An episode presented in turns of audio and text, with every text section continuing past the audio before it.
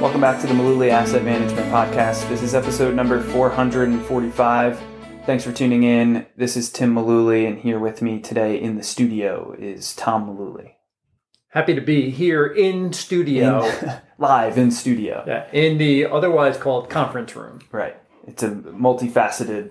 Uh, multi-purpose Mul- stadium. yeah, exactly. Let's dive in. We've got a couple topics that we wanted to talk about today. Um, the inspiration for this first topic of conversation came from a post from Nick Maggiulli, who works uh, for Ritholtz Wealth Management up in New York City. Um, we'll link in the show notes to the full post, but his overarching theme of the the post this week was about what he called down sideways markets uh, and how periods after a, or, or these down and sideways markets tend to be pretty bullish. He was talking about how the market environment that we are currently in, we saw the market drop about 20% at the beginning of last year. It's essentially been sideways ever since. We've kind of just been churning back and forth, making up ground, giving up ground, kind of going back and forth. To put some numbers behind that, we started 2022 with an S&P 500 around between 47 and 4800. We got down at one point to about 3600, but we have spent an amazing amount of time hanging around 4000 to 4200. So still down that 15% ish range, although we're up 9% now in just the last few months. Mhm. NASDAQ is doing even better. We'll get to those numbers in a moment. It's interesting the way markets go. People we talk to will say, oh, the market has been terrible now for a year and a half. Some people will even stretch that and say the market's been bad for two years. No, it really hasn't. The market hit a high in January of 22, and yes, it went straight down for about six months. That's pretty typical action in a bear market. And then we have this digestion period. And I, I'd like to say with confidence that we're getting to the end of that, but I don't know. Yeah, I think on one hand, it's good news that the market essentially stopped the free fall and it, it only went down uh, quickly for, for six months and then we've kind of been churning sideways. So, in a, in a sense, it's good that it stopped going down. Uh, on the other hand, not super encouraging that we haven't just come come straight back up like we did in 2020. Not saying that that is supposed to happen or anything, but it's obviously you would you would love to see a V-shaped uh, drop and then recovery. Everybody seems to replay the last cycle in their minds Yeah. when it's unfolding. And so when uh, the markets started going down, everybody seemed to think that this was going to be just like initially, that it was going to be just like 2020, where, you know, we had two weeks to flatten the curve, and then all of a sudden things came roaring back. We also had a Fed that took interest rates to zero and a government that handed out $7 trillion. Yeah, I That's mean- not happening this time. it's essentially the the opposite of that. Like that that's the we're feeling the after effects of some of that. So yeah, Oh. the the situation and the environment couldn't be more apples and oranges. So expecting the same results with different circumstances was wishful thinking. I seem to recall uh, 1987 market after the crash in October of 87. A lot of folks talking about what happened in 1981, what happened in 1962. There's a lot of parallels that you can kind of look for that markets will appear to be similar to. They're all unique in their own way, but the play, the drama, seems to go in the same kind of fashion. Swift move down, we kind of reset, and then we have to go through a digestion period where either the earnings have contracted to a point where, okay, now we need to get some forward momentum on earnings, or the PE ratios were too high and they needed to contract to get back to reality. Either way, we go through this period of digestion where we're just kind of churning and we're going sideways and there was no one sector of the market that did really well nothing did very poorly but it was just one of these digestion periods. You know, you're not supposed to go swimming 30 minutes after you eat, so Right. you have to digest. Yeah, I think another word for this digestion period is boring. Very And- boring. and and it lulls people to sleep. Uh, people, investors lose interest. They become complacent. They're they're not necessarily not paying attention, but you know things aren't as high flying, high speed, you know, high octane all the time. Uh, in in the market, there's just this undetermined period of time where things are churning back and forth. Nothing's really happening. People just I don't know what to do. Um, and I think of a phrase that we say all the time is that your your patience will be rewarded. We tell people that all the time, and the people that can hang in there through down markets and through these boring sideways markets are the ones who will be rewarded when things eventually turn back up. Funny you should say that because just yesterday I had a conversation with a client, 51 years old. Through the past year and a half, he has continued to have his contributions every two weeks in his retirement account, in his retirement plan at work. Every two weeks, he had money going in to the same investments that we have held over and over and over. And I said, hey, that one fund, which is a pretty technology heavy fund, got really slammed when the market initially went down. But so far this year, that fund is up 20%. He's like, we are up more than 20%. He goes, are you sure? And I said, no, your numbers are going to be better. And here's why because you did what we wanted you to do. Every two weeks, money continued to invest and buy more shares at lower and lower prices. And so when we get these moves like we've seen in this tech fund, your returns are going to be even better than the historical average because you were buying more and more shares when the prices were low. You did what we wanted you to do. Sticking to the plan there is is super important. We talk about that all the time. People want to be tactical though. When the market's going down, it's like, well, get me out. Get me and, and even when not when the market's going down, even during periods where the market is doing nothing, it's like, well, there's got to be something that's working right now. We can't we just channel our money towards this? This is working. Historically, we know that the longer you give the market, the the better the returns get over the long long term. And I think that that is kind of an overarching point of what Nick's post was about because he was looking at the forward looking returns during these sideways periods. He was making the case that these down and sideways markets are bullish for the market. Technically, you know, it the numbers that he was putting out there were slightly better than just the normal market averages. But I think to me, when I read it, it just means that not necessarily coming out of a down and sideways market, but just in any market environment, giving your investments time to work through what is currently going on. The longer you give it, the the better it's going to be. Not necessarily saying that this market environment, the down 20% or down a big, big whoosh down and then sideways for a long period of time is super bullish. I think just in general, long term investing is bullish as long as you stay stay the course. Tim, when you're watching a baseball game, in between innings, do you change the channel? I do not. I look at my phone a little bit, but I don't change the channel. No. Do you? So there are plenty of people that do change the channel in between innings. Yeah. They're not our clients. We're, just not going to be a good a good match for those kind of people because when markets are not doing anything like they have been for the past 6 months or a year, there's a certain percentage of the population that says I want to change the channel. I want to do something different. I want to get defensive. I want to get aggressive. I want to I want to change this. I want to change that. Yeah. We are not for you. Yeah. Because you want to know why? When you change the channel, by the time you flick it back, Pete Alonso's already hit a home run and you missed it.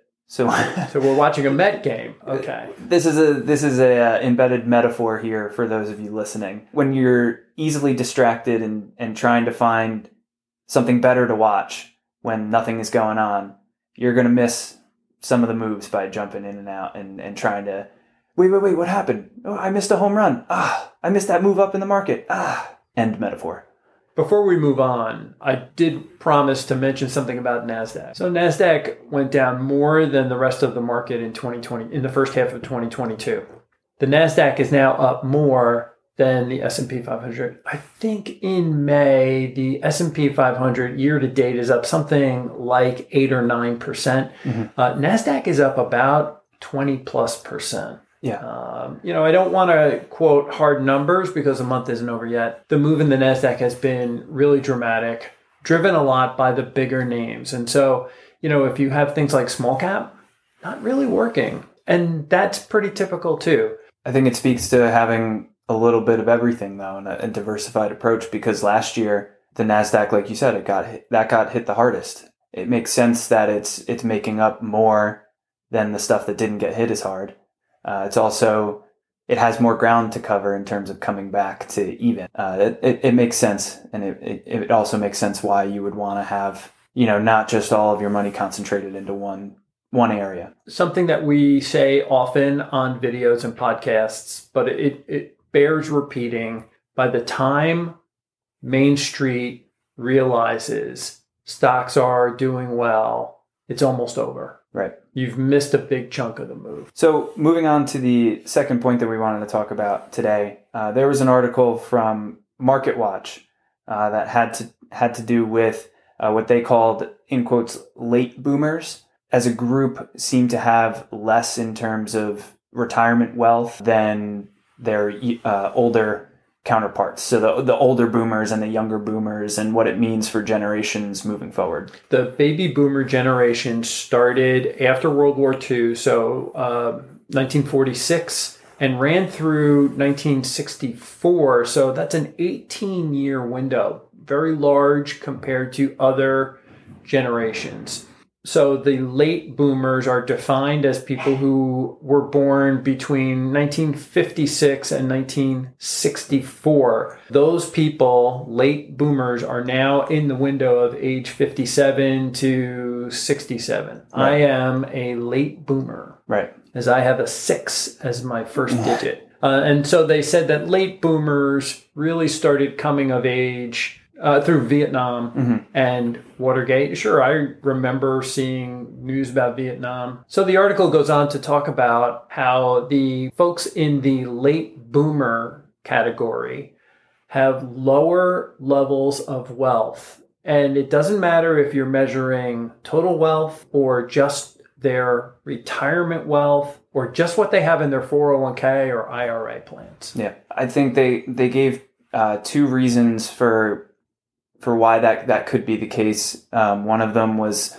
the increase in full retirement age for Social Security, and then the other one uh, was the the change from um, defined benefit plans at work being more popular to the change to what we've seen now and what we're used to today defined contribution plans so like the the rise of the the 401k as opposed to defined benefit plans and pension plans and things that you don't really see too much of nowadays. You, we constantly see some frozen pension plans or frozen defined benefit plans that have turned into 401ks. Why do you think, I mean, how could that impact how much wealth somebody has? You know, a, an early boomer who has lower social security, full retirement age, and a pension and a defined benefit plan versus the later boomers who have the higher social security age and a 401k. Someone who was born prior to 1956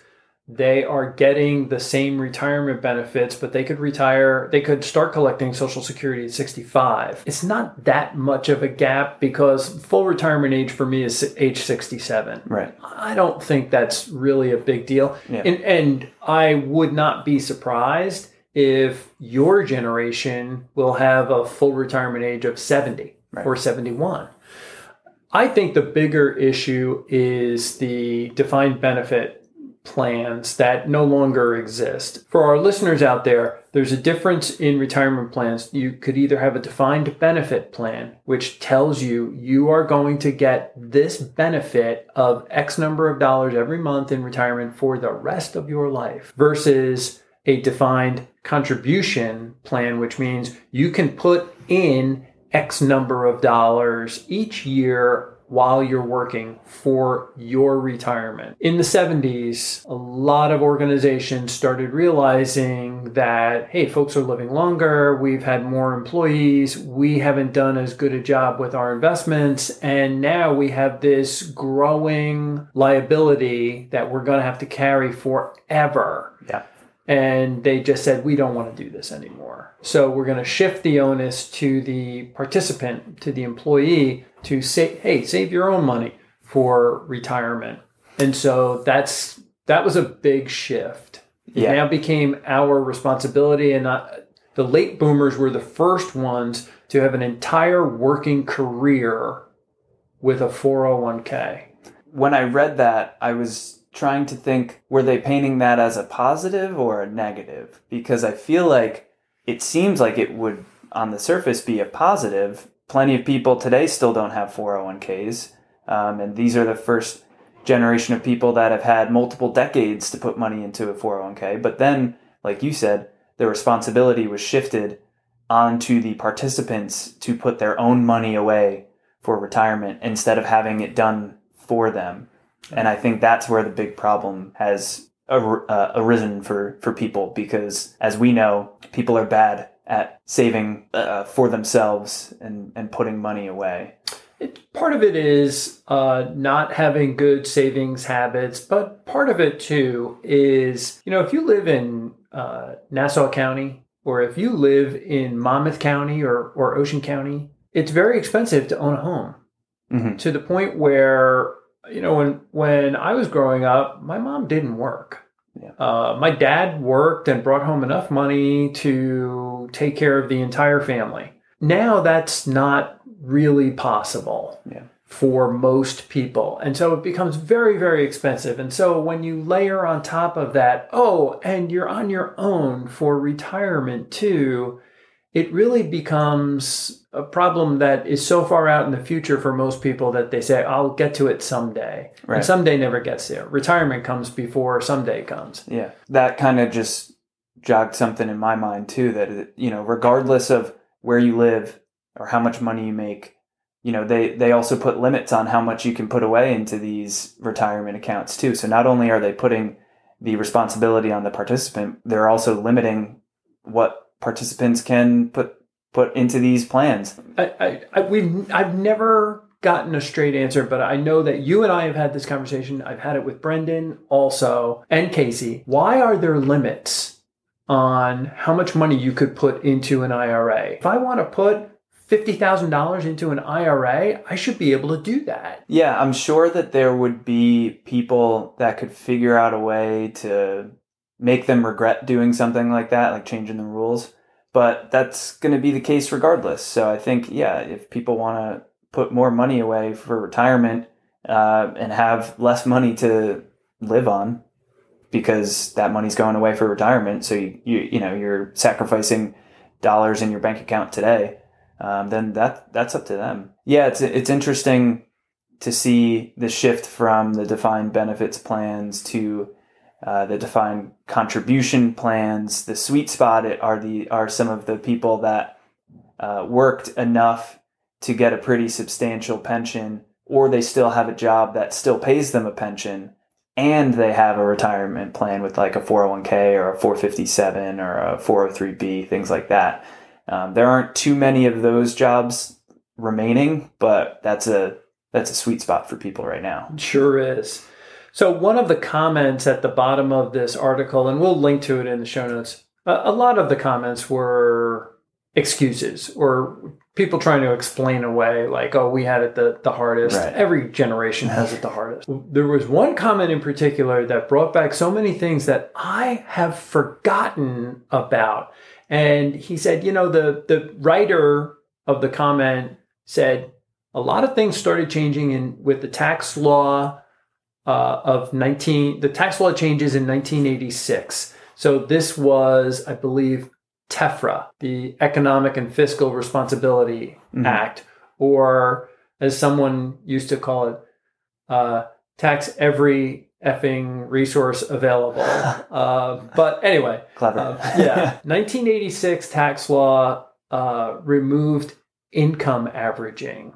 I totally forgot about income averaging. And I know prior to turning on the mic, I asked you if you had even heard of it. No. So, income averaging allowed you, say you were a lawyer, you just gone through law school, you weren't making money, you were in law school. Or you were a doctor and you just spent the last three, three years going through med school or your boards getting certified.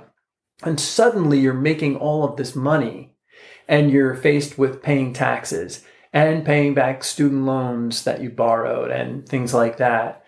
What income averaging allowed you to do was take the average of what your income was over the past five years and smooth it out. So you had zero, zero, zero, zero, $200,000. You could smooth that out to show you had income averaged of $40,000 over the last five years. Hmm. It gave a break to people who suddenly started making money after not having money. That was great for business owners, great for professionals, great for a huge chunk of people, and Yeah. it really helped a lot. Things like credit card interest, student loan interest, fully deductible prior to 1986 if you had meals and entertainment, say you were a salesperson, you could take people to the Met game and write off everything, including dinner and a movie or whatever. You could write everything off. The real estate depreciation schedule, if you were Donald Trump back in the 80s, it was way more aggressive than it than it is now. Yeah. So there were a lot more things that were available then. Yes, they did change some of the tax brackets, so there there was some benefit there, but a lot of other things just went went by the boards. There was another point too that they brought up about the the late boomers and why they were being impacted uh, for retirement wealth and wealth in general. Uh, Great Recession or the you know 2008, 2007, 2008, 2009, um, and they said. I- don't remember specifically, but I'm pretty sure they said something along the lines that they didn't have time to re- to recover or to make the money back. I I I didn't go through it, but I disagree. that was 15 years ago. I think if you made some bad mistakes and didn't, in terms of your investments at least, let's Yes. say you you lost money in the market. Uh, if you took your money out of the market and never got back into the market, then yes, you didn't have time to make it back. Right. Uh, but like we were talking about before, people that stayed the course or got back in shortly thereafter have had 15 years to make their money back. I think part of the the reasoning behind that were people who not only got hurt very badly with their investments and their retirement plan in the in the market, but then they lost their job. Then had trouble finding a job in 2009, 10, sometimes 2011. I mean, there were you know, you lose a job for 3 years in your 40s or early 50s, that's really hard to recover from. So you're, you're digging a financial hole that's going to be very it's it's life changing in that in that regard. Some good topics to cover. We talk about uh, things like this with clients all the time. So if there's questions out there, we welcome them. And that's going to wrap up episode 445 of the Mullooly Asset Management Podcast. Thanks for tuning in, and we'll see you on the next episode. Tom Mullooly is an investment advisor representative with Mullooly Asset Management. All opinions expressed by Tom and his podcast guests are solely their own opinions and do not necessarily reflect the opinions of Mullooly Asset Management. This podcast is for informational purposes only and should not be relied upon as a basis for investment decisions. Clients of Mullooly Asset Management may maintain positions in securities discussed in this podcast.